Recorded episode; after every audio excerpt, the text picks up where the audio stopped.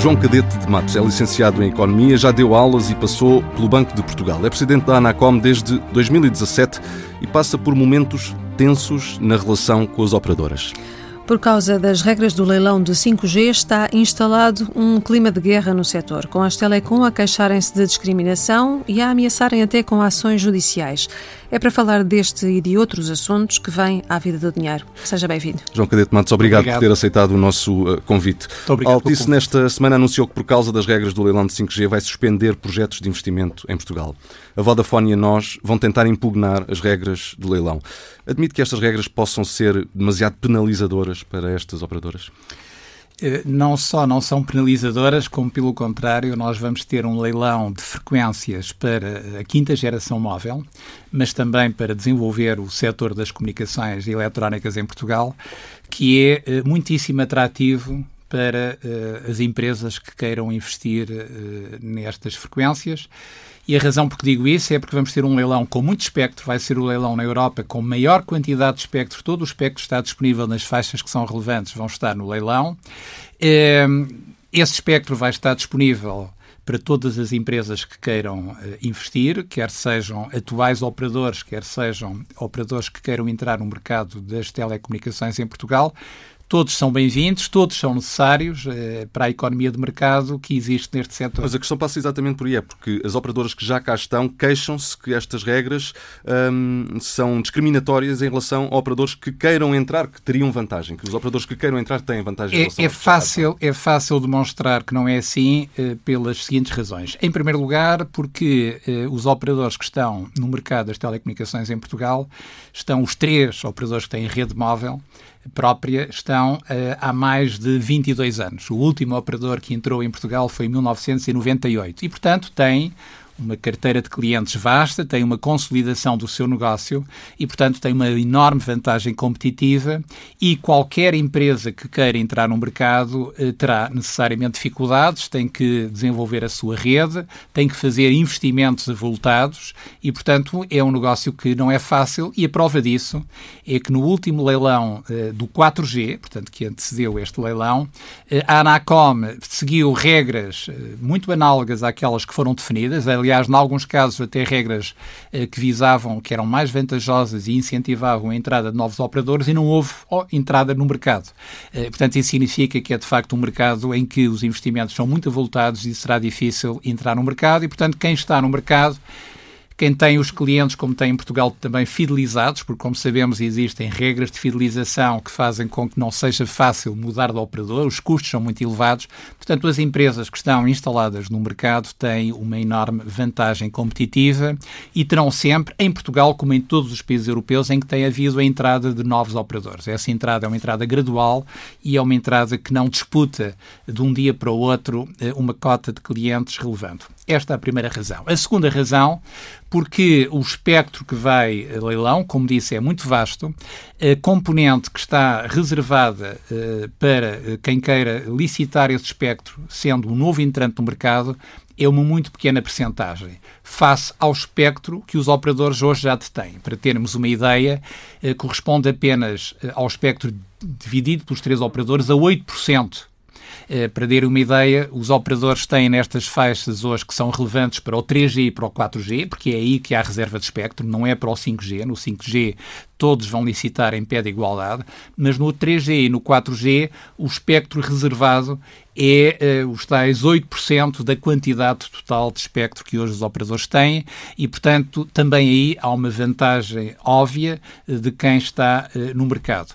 Em terceiro lugar, o espectro do 5G, que é a maior quantidade de espectro, eh, eh, esse vai estar disponível na sua eh, totalidade para todos os operadores em pé de igualdade. Portanto, não há reserva de espectro. Portanto, de um ponto de vista objetivo, não há nenhuma razão para contestar as regras deste leilão. Também porque estas regras, como disse, já aconteceram nos leilões anteriores e não tiveram esta contestação, enfim, que assistimos neste momento. Então porquê é que elas estarão a acontecer e há tanto descontentamento? Eh, eu penso que há uma razão objetiva para isso e que se chama eh, a dificuldade em aceitar as regras da concorrência. Uh, enfim, quem está instalado no mercado não quer de facto ter uh, concorrência de outros operadores e, portanto, objetivamente, porque, enfim, nós ouvimos a contestação, mas depois perguntamos quais são as razões, quais são os motivos. Uh, e eles não são apresentados. e, de facto, a única razão que é, é, de facto posta em cima da mesa é esta ideia de que estará a haver uma facilidade para a entrada de novos concorrentes. É claro que também só haverão novos concorrentes, como disse no último leilão, nenhuma empresa entrou, não, sa não sabemos neste leilão vão haver concorrentes para entrar pela primeira vez no mercado de comunicações português. Achamos que isso é importante, que isso é desejável. Tem acontecido noutros países europeus também com contestação. Quem está no mercado nunca quer ter a concorrência de novos operadores, isso é algo que é absolutamente natural, não devemos ter nenhuma surpresa quanto a isso, isso acontece em todos os setores de atividade, não é só no setor das comunicações. Se houver uma empresa monopolista, prefere ser monopolista do que ter outras empresas. Se houver três empresas que formam um oligopólio, também preferem que não haja mais concorrentes. Portanto, isso é absolutamente eh, natural, mas eh, no caso da economia portuguesa e desta situação do setor das eh, telecomunicações, aquilo que estamos a fazer é o que aconteceu também na generalidade dos países europeus, nos leilões que têm havido, em que as condições têm sido equivalentes e também com esta certeza, quem quiser entrar no mercado vai ter que investir, vai ter obrigações que são exigentes para, uma vez que o mercado já está dominado pela, pelas empresas instaladas, eh, ter que ter uma cobertura significativa do país. Em três anos eh, tem que cobrir 25% da população e em eh, seis anos tem que cobrir 50% da população. Portanto, obriga a investimentos avultados e parte de uma situação muito desfavorável, que é, de facto, captar clientes. E, portanto... O que é que isso vai obrigar? Isso vai obrigar a que a empresa que entra no mercado tenha que ter ofertas competitivas, tenha que ter ofertas customizadas para o interesse dos clientes em Portugal. Hoje, a população portuguesa, se quiser ter um contrato só de internet que seja competitivo, que tenha preços equiparáveis àquilo que acontece nos outros países europeus, não tem. Portanto, esse é um exemplo. Ou se quiser ter menos minutos de telefone móvel, ou se não quiser ter telefone fixo. Hoje a generalidade dos pacotes obrigam a ter telefone fixo.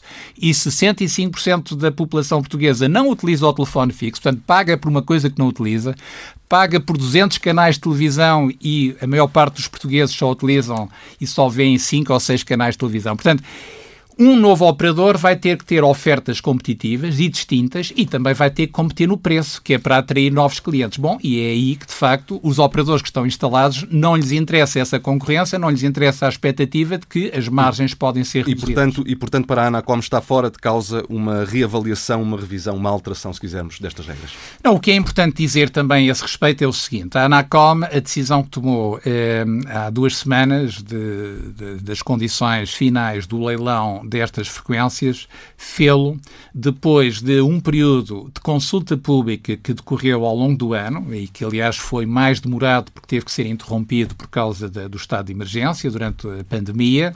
Eh, tinha sido, por sua vez, esta consulta pública procedida o ano passado, em 2019, também de uma consulta a todos os interessados, e nomeadamente as empresas operadoras, sobre o espectro que tinham interesse e sobre as condições de atribuição desse espectro.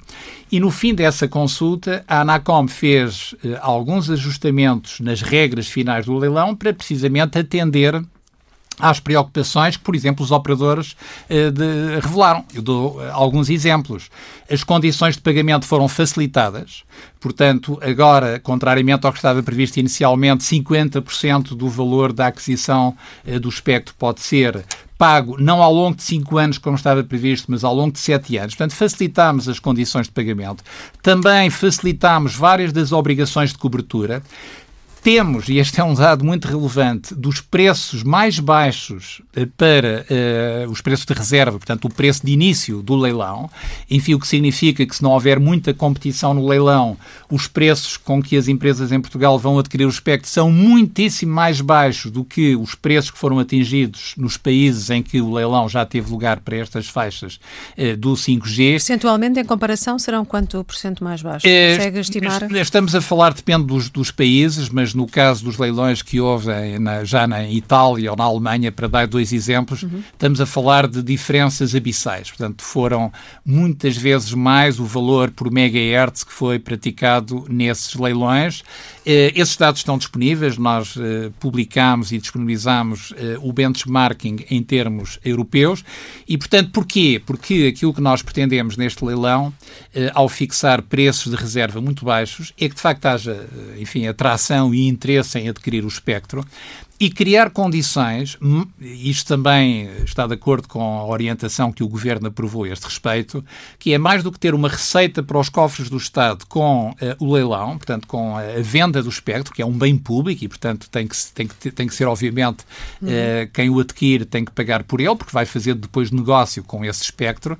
Uh, aquilo que nós definimos, mais do que o preço de aquisição do espectro, são as obrigações. Portanto, aquilo que pretendemos que aconteça, e estamos a fazer em Portugal a mesma coisa que se fez nos leilões anteriores em Portugal e que tem sido feito em todos os países. É utilizar este leilão para que os operadores invistam no mercado das telecomunicações, sobretudo levando a uma cobertura do território de qualidade, porque em, em muitas zonas do território a cobertura Já, já falou é, várias é, vezes facto... nessa oportunidade de investimento. Em quanto é que poderá ser a estimativa desse investimento? No caso de entrarem realmente operadores, como se está à espera? É, é essa, essa conta é a conta que agora os operadores estão a fazer, é precisamente verificarem qual é o preço da aquisição do espectro e qual é que é o investimento que têm que fazer para eh, suprir as suas obrigações. Isso vai depender de, de cada um dos operadores, mas também aí existe algo que tem que acontecer no mercado português, que é um maior co-investimento e uma maior partilha. Porque não faz sentido, eh, nomeadamente nas zonas menos populosas, onde de facto é preciso chegar eh, internet de qualidade e, em alguns casos, até, até voz móvel, porque há zonas do país em que não se consegue fazer uma chamada de telemóvel eh, de qualidade. Portanto, é preciso fazer chegar isto a todo o território e os operadores podem o fazer ou fazendo com investimento ou partilhando as suas redes então, e o roaming nacional é falar, é precisamente uma hipótese de o Vamos falar precisamente de partilha. O leilão obriga as telecons a darem aos próprios concorrentes acesso às redes durante um prazo que julgo ser de 10 anos. Esta regra não pode ser considerada uma espécie de ajuda de Estado aos novos operadores? É, é, não é ajuda de Estado, porque de facto o Estado não vai ter qualquer incentivo é, do ponto de vista destas regras e quem vai adquirir o espectro vai adquiri-lo é, no leilão. É, e esta, este incentivo, que é apenas uma, uma prática da regulação do setor e que, como eu referi no último leilão em Portugal, também foi contemplada. Foi contemplada em vários países europeus, em França, na Alemanha, na República Checa, são vários os países em que também tem havido essa reserva de espectro. A Comissão Europeia eh, tem tomado, e, a, e, os tribunais europeus têm tomado uma posição clara de que não há nenhuma ajuda de Estado, eh, e o Estado português já teve a ocasião também de esclarecer isso em relação eh, às queixas que foram feitas a este respeito. Portanto, não há nenhuma ajuda de Estado, há apenas, e para, para que também se entenda porque é que há reserva de espectro, a preocupação em Portugal como nos outros países, é evitar que os operadores que estão no mercado adquiram aquele espectro, não porque precisam dele, portanto, fazendo um assambarcamento de espectro para evitar a entrada de novos operadores. É uma barreira à entrada. E por isso é que em Portugal, eh, a Anacom defende esta reserva de espectro, mas a Autoridade da Concorrência, que tem que zelar também pelas regras da concorrência em Portugal e na União Europeia, também defendeu precisamente a importância desta reserva de espectro no parecer que deu a propósito do regulamento do leilão. Portanto, há claramente, enfim, uma convergência de que esta medida é necessária, eh, não para ajudar ninguém, quem quiser adquirir o espectro tem que competir no leilão, mas para garantir que, da mesma forma, que é bem importante dizer isto, os operadores que estão no no mercado, eh, só houve um leilão para o 4G. Todo o espectro que foi sendo eh, atribuído às empresas ao longo dos anos de operação em Portugal foi atribuído em função das suas necessidades e do investimento que pretenderam fazer no país. Uhum. Portanto, as empresas que agora queiram entrar no mercado das comunicações em Portugal, e há muitos outros países em que de facto há mais do que três operadores, portanto não há razão nenhuma também para que não possam haver mais do que três operadores, só vão haver mais operadores se virem que há uma oportunidade de negócio. Este ponto também é importante. Falando das operadoras, precisamente, elas têm usado todas palavras muito duras para falar deste leilão e dizem mesmo que as regras são ilegais. Por exemplo, a nós garante que em Bruxelas vai responsabilizar a Anacom. Já está a preparar a sua defesa, a defesa da ANACOM? É, o, eh, a Comissão Europeia já teve a oportunidade de fazer eh, ao governo português nota dessa queixa, de, desse operador, e a ANACOM já deu o contributo ao governo para a resposta à Comissão Europeia, que é uma resposta categórica, porque de facto não há nenhuma ilegalidade em Portugal, como não houve em França, na Alemanha, na Itália, onde condições análogas foram aplicadas. Portanto, essa, essa acusação, essa queixa não tem qualquer fundamento, enfim, estamos absolutamente seguros relativamente a essa matéria, estamos a cumprir a nossa missão, porque é importante dizer isto: a Autoridade Reguladora das Comunicações existe no seu mandato para promover a concorrência e para proteger os consumidores para contribuir para um desenvolvimento do setor com base nestas regras concorrenciais e com regras de proteção dos consumidores. O que está a dizer é que as operadoras não estão a proteger os consumidores? Não, o que eu estou a dizer, e às vezes fico perplexo com isso, é que quando se acusa a ANACOM de ter uma excessiva preocupação em termos de proteção dos consumidores, enfim, já, já recebemos esse tipo de, de acusação, o que para nós é paradoxal, porque qualquer empresa, para ter sucesso, tem que proteger os seus clientes, tem que defender os seus clientes, tem que ouvir os seus clientes, isso é uma das preocupações que nós temos, os consumidores das telecomunicações em Portugal têm muitas queixas e é dos setores com mais queixa e muitas das vezes não têm resposta às suas queixas e elas são perfeitamente legítimas e devem ser atendidas, portanto também a autoridade reguladora tem que ouvir essas queixas e tem que contribuir, esse é o nosso desidrato, é contribuir para que o setor enfim, se modernize, se desenvolva, as empresas possam manter os seus uh, níveis de, de, de, rendibilidade que têm, o seu lucro, porque não, ninguém investe se não tiver retorno desse investimento. Portanto, queremos que isso aconteça, mas também queremos que os preços das comunicações em Portugal se aproximem dos preços das telecomunicações admite, de outros países, isto é, que, que esta... baixem, baixem esses preços e aumentem a qualidade, porque a qualidade uhum. também pode ser melhorada. Uh, admite que esta litigância pode provocar um atraso em todo este processo? E sim, já agora que dimensão é que pode ser estimada para acredito, esse Acredito que não, portanto estão definidos os prazos para o desenvolvimento e para a concretização do leilão, enfim, agora para a apresentação das candidaturas. Portanto, acreditamos que, eh, enfim, por um lado, esperamos que depois da fase da consulta em que as empresas eh, nos fizeram, eh, nos apresentaram os seus interesses, mas não só as empresas, muitos consumidores, nós tivemos mais de 500 respostas na consulta pública, muitas autarquias, muitas juntas de freguesia, muitas câmaras municipais, muitos cidadãos que precisamente mostraram a sua ambição de ter um setor das telecomunicações em Portugal que responda aos seus anseios. E, portanto, a nossa expectativa é que, concluído o processo da consulta pública, agora as empresas se concentrem em preparar as suas candidaturas, eh, depois façam as suas licitações e, quando tiverem as licenças, façam os seus investimentos e, no fundo, desenvolvam os seus negócios, porque nós o que queremos é que desenvolvam os seus negócios de forma rentável, mas também satisfazendo as obrigações que resultarem do leilão. Temos que acelerar porque o nosso tempo passa a correr, mas para finalizar este tema do leilão de 5G, um, as operadoras estão naturalmente a fazer pressão pública uh, sobre a Anacom, sobre as regras deste leilão. Se o governo lhe pedir para facilitar estas regras, uh, do, satisfazendo uh, pretensões das operadoras, vai fazê-lo? Eh, o Governo teve a oportunidade, em fevereiro deste ano, de aprovar uma resolução do Conselho de Ministros com os objetivos, com as metas estratégicas para o desenvolvimento do 5G em Portugal.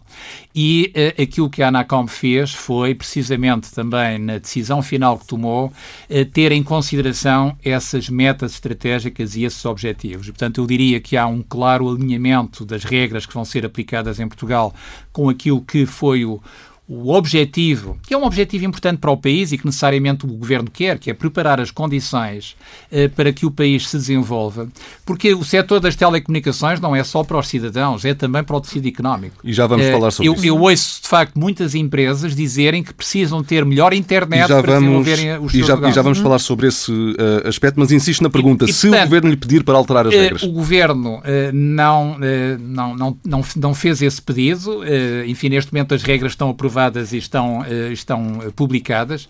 Eh, houve, durante todo este processo, uma articulação institucional com o respeito pela independência e autonomia da autoridade reguladora, que tem estas competências de gestão do espectro, também com as competências de política de comunicações da parte do governo.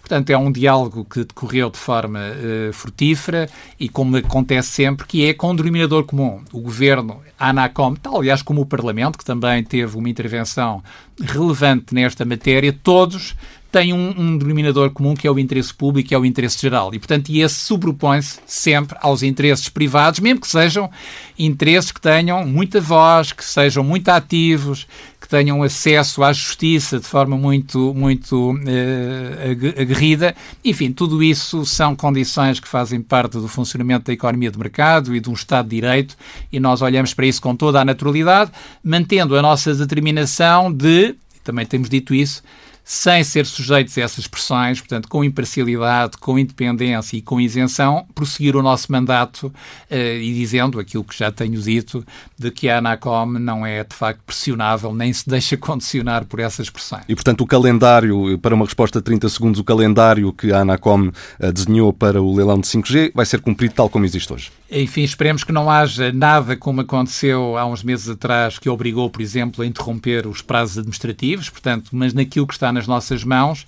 eh, estamos a tudo fazer para que isso aconteça. Neste momento faltam poucas semanas para libertar uma das faixas para o leilão, que é a faixa que é, é, é utilizada pela televisão digital terrestre, pela TDT. Estamos praticamente no final do processo. Eh, enfim, existe um esforço muito grande de toda a Anacom, também da empresa que tem que fazer a mudança das antenas, mas acreditamos que de facto o prazo vai cumprir. Mas como é que classifica esta pressão que está a ser feita pelas operadoras em relação às regras do leilão de 5G? Ehm, a pressão, enfim, tem acontecido ao longo deste processo. Eh, já tive a oportunidade também de comentar eh, esse aspecto. Eh, o que eu considero que não é de todo aceitável é que se façam ameaças relativamente ao desinteresse que, de qualquer empresa em de ter licenças e não querer, de facto, fazer os seus investimentos. Eh, eu considero que o país, obviamente, não pode estar eh, refém de nenhuma empresa. Eh, não é legítimo fazer qualquer ameaça, seja uma empresa nacional, seja uma empresa estrangeira. Todas são bem-vindas ao mercado português. Eh, a Anacom quer contribuir para o desenvolvimento do setor, quer atrair eh, investimentos de todas as empresas, as que estão no mercado, mas também as que queiram entrar no mercado. Todas são necessárias. Enfim, eu esperaria que houvesse de facto uma ponderação relativamente a qualquer tentativa de fazer chantagem, pressão desmedida, tentativa de condicionamento da atuação da autoridade reguladora, eh, também da política de comunicações, que é a responsabilidade do governo. Enfim, todos nós estamos norteados pelo interesse público, pelo interesse geral, e eu confiaria que também as empresas de comunicações tivessem esse objetivo. Eh, fazer dinheiro, ser rentáveis, com certeza, mas ao mesmo tempo respeitarem eh, os portugueses quando se fazem determinado tipo de acusações à ANACOM, não é a ANACOM que está a ser visada. A ANACOM está a uh, procurar servir todos aqueles que trabalham na ANACOM, uh, servir uh, o país, servir as empresas, servir os cidadãos do país. E, portanto, deve haver alguma ponderação nesta matéria e, acima de tudo, aquilo que eu faço é um apelo à responsabilidade, à seriedade e eh, que todas as empresas, que são muito bem-vindas, contamos com todas, queremos que todas estejam no mercado português, mas com este compromisso de também contribuir para o desenvolvimento do setor em Portugal. A transição digital é um dos três pilares do plano de recuperação económica e o 5G é um elemento fundamental dessa transição. Sendo este um tema tão importante, não teria sido melhor para o país um leilão com regras mais de acordo com as pretensões das operadoras, de forma a facilitar todo o processo? É, vamos lá ver, as, as, pretensões das operadoras, a principal uh, pretensão necessariamente tem que ser ter espectro. E, aliás, essa foi a consulta que fizemos em 2019, foi saber qual o interesse que tinham em termos potenciais relativamente ao espectro que devia de ser objeto de leilão. E, como disse, nós estamos a libertar muito mais espectro para o 5G, todo o espectro possível uh, e disponível, e a disponibilizá-lo na sua globalidade coisa que em muitos outros países da Europa não foi a estratégia seguida. Portanto, esse é um ponto que vamos ao encontro do interesse de quem quer investir neste mercado. Depois, como disse, preços baixos para uh, a entrada no leilão, o que também é um fator importante para quem quer investir, é de facto não ter que pagar muito pelas licenças uh, que vão adquirir do 5G. Portanto, as condições estão, estão criadas e esse é o nosso objetivo. E vamos passar a outro tema, aos CTT. O contrato de concessão com os CTT termina neste ano, precisamente em junho. A Anacom fez saber que os critérios para medir o nível de serviço devem manter-se no próximo contrato. Ora, eu pergunto se mantém essa ideia, ou dado que estamos agora em pandemia e numa nova vaga de pandemia, se fará sentido rever esses critérios. A pandemia demonstrou, eh, em relação aos correios, aliás, como demonstrou em relação à internet e às comunicações móveis, eh, que são eh, instrumentos de comunicação imprescindíveis na sociedade atual e para o desenvolvimento da economia. Uh, aliás, que estão muito interligados e a pandemia também demonstrou isso, que foi o crescimento do comércio eletrónico. Portanto, houve muito mais pessoas a fazerem a aquisição de, de bens através da internet. Portanto, isso exigiu terem internet. Aliás, uma das queixas que recebemos muitas vezes é as pessoas que querem trabalhar a partir das casas ou os estudantes que querem estudar a partir das suas residências e que não têm uma internet de qualidade. Eh, mas também quem quer fazer as suas compras e que, além de ter internet, tem que ter depois serviços do correio que entreguem as encomendas ao domicílio. Eh, e, de facto, houve durante este ano um fortíssimo crescimento, quer do Correio Expresso, das empresas de Correio Expresso, quer também empresa concessionária do Serviço Postal, os CTT, tiveram um grande crescimento da uh, entrega de encomendas. O que é que é necessário? É necessário que, de facto, o Correio eh, o correio da correspondência, todo o correio que as pessoas recebem em casa, seja uma comunicação de um hospital para ir a uma, uma cirurgia, uma consulta, seja uma notificação de um tribunal, seja a informação dos impostos, seja o que for, toda essa correspondência tem que chegar à casa das pessoas.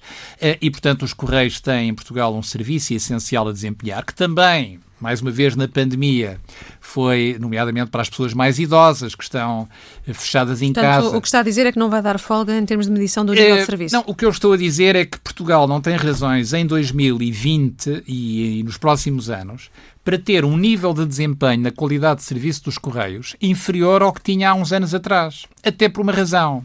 Nós temos melhores vias de comunicação Portanto, o transporte do correio, que é uma das dificuldades para quem tem que levar cartas de um sítio para o outro, nós temos uma cobertura da rede rodoviária do país eh, muitíssimo melhor do que tínhamos há uns anos atrás.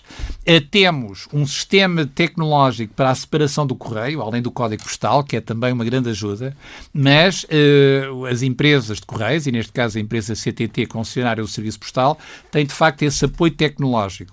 É claro que tem que ter depois também carteiros e tem que ter os carteiros, enfim, motorizados para conseguirem distribuir mais correspondência nas zonas que têm que cobrir. Portanto, há todas as condições para que o serviço dos Correios hoje seja melhor do que há uns anos atrás. Ainda e, portanto, assim... não pode, desse ponto de vista, não pode haver, que é essa variável que para nós é relevante, atraso na entrega da correspondência. Os critérios que nós temos, eles foram verificados no passado e, portanto, o que nós queremos é que inverter uma situação que aconteceu em Portugal nos últimos anos foi uma degradação da qualidade do serviço, foi atrasos cada vez maiores na entrega do correio eh, e é isso que nós queremos, de facto, eh, inverter. E a falar precisamente nisso, no ano passado os CTT falharam em todos os indicadores de qualidade de serviço. Este ano os resultados estão em, em queda.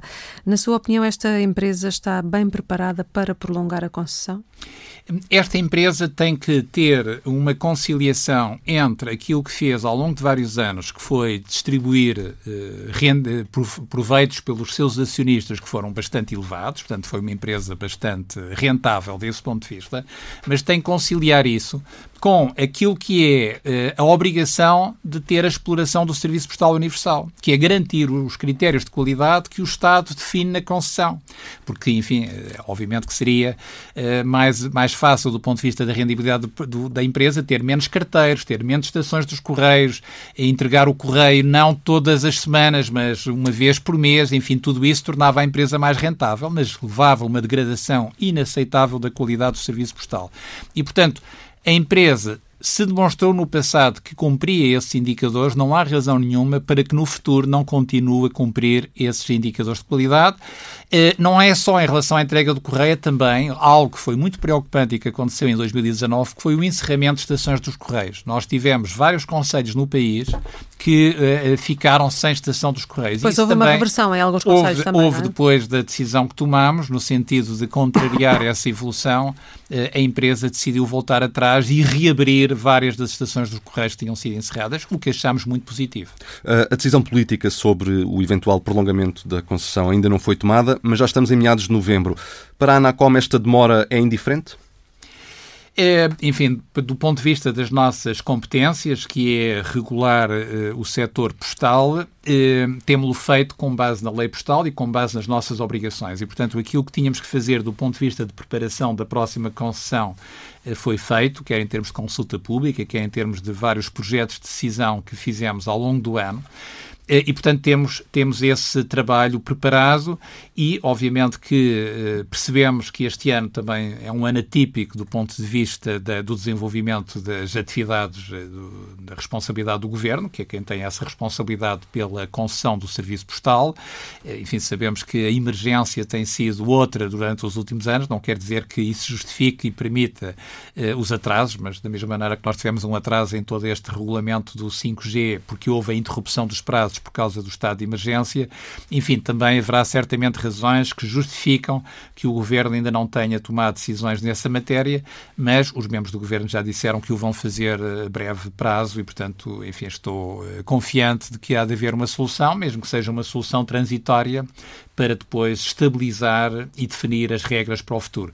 Nós achamos importante que essas regras, de facto, sejam uh, revistas, nomeadamente temos várias propostas que já fizemos relativamente à, à lei postal, para que o serviço postal uh, seja em Portugal garantido com o mesmo nível de qualidade já agora aqui permitam-me sublinhar, como acontece nos outros países europeus. Portanto, nós não estamos a pedir para Portugal nada diferente do ponto de vista da qualidade Mas admite que possa haver uma, uma solução transitória em relação ao prolongamento da concessão?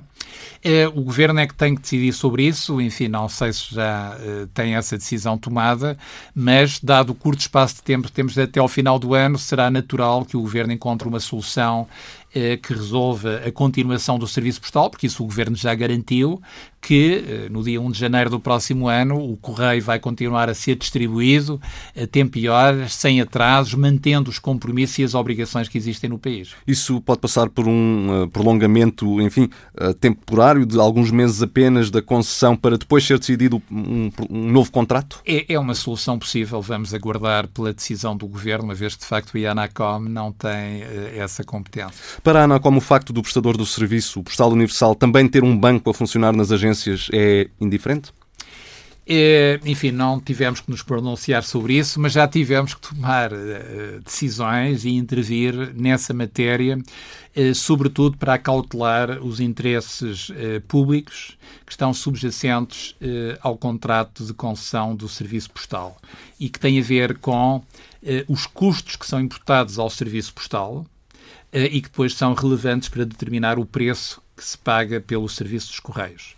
Eh, e aquilo que aconteceu em auditorias que foram feitas foi que verificámos que não estava a haver a segregação e a imputação adequada dos custos, eh, nomeadamente nas estações dos Correios, que têm simultaneamente serviço postal e serviço bancário e que essa imputação de custos não estava a ser adequadamente feita, isto é, havia custos que tinham a ver com o Banco Postal e que estavam a ser imputados ao serviço dos Correios e, portanto, isso foi algo que nós tivemos que intervir e a nossa única preocupação é que a empresa tenha sucesso em todos os ramos de atividade, como disse para as empresas de telecomunicações, nós queremos empresas fortes, empresas dinâmicas, mas também empresas que respeitem as regras da concorrência e que respeitem os seus clientes e, portanto, que façam um serviço de qualidade, mesmo como, como no caso do Serviço Postal Universal, é um serviço em algumas componentes que é monopolista, enfim, os, os CTT têm o, o privilégio e a responsabilidade de algumas das componentes do Serviço Postal Universal eh, e, bom, então têm que o fazer com regras de defesa do interesse público. Estamos quase a chegar ao final da entrevista e estamos também quase a chegar ao final do ano de 2020. Que estratégia futura é que tem a Anacom para uh, o próximo ano? Que, e, e perguntar-lhe também, se calhar duas perguntas numa, porque uma pergunta um bocadinho mais individual, mais para si, enquanto uh, regulador, que marca é que quer deixar no seu mandato e que estratégia que ainda aí vem que quer partilhar? É, enfim, nós estamos uh, a desenvolver um trabalho que é um trabalho de uma equipa o presidente do Conselho de Administração e o Conselho de Administração, eh, como eu digo, estão sempre de passagem. Enfim, são mandatos de seis anos. Eh, estou já na segunda metade, iniciei a segunda metade do meu mandato É, enfim, quando olho para trás, verifico que durante este mandato foi possível concretizar eh, alguns objetivos que eram importantes, desde logo o próprio fortalecimento da ANACOM, a sua reorganização, o investimento nos instrumentos de monitorização do espectro, na capacitação das pessoas. E agora, na, na segunda metade, o que, é que mas simultaneamente, Mas simultaneamente, e deixem-me destacar esse aspecto, a proteção dos consumidores que é de facto algo que justifica existir uma autoridade reguladora, tem sido algo que nos tem eh, merecido uma atenção e uma prioridade elevada e seriam muitas as medidas que eu podia invocar eh, de decisões da ANACOM eh, direcionadas para proteger os consumidores. A par disso, a proteção dos consumidores também passa pela promoção da concorrência e, portanto, eh, aquilo que agora estamos a concretizar com este regulamento de, do 5G é precisamente também um passo relevante para uh, o desenvolvimento da concorrência, para termos melhores telecomunicações em Portugal.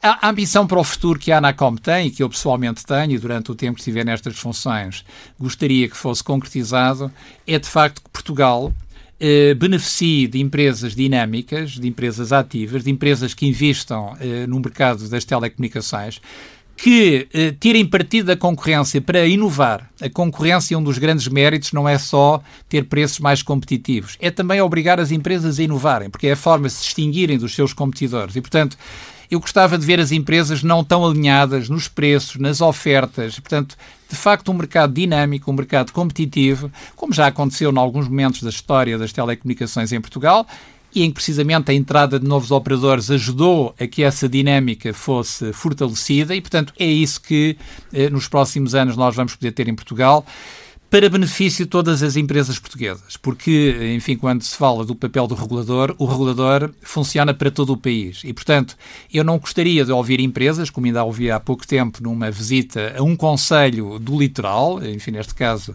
na Serra da Alho, o conselho, o conselho de Porto de Mós, em que eh, empresários me diziam que tinham dificuldade em colocar as suas exportações porque não tinham internet na sua empresa. Isto não pode acontecer em Portugal. Isso acontece numa empresa no litoral, nas empresas do interior. Ouço muito essa queixa das empresas, dos autarcas, que não têm internet, não conseguem atrair os investimentos. E, portanto, isso é algo que temos que mudar e daí esta aposta no investimento e na concorrência que nós estamos a fazer. João Cadete Matos, Presidente da Anacom, obrigado. Muito obrigado. Foi um prazer, muito obrigado.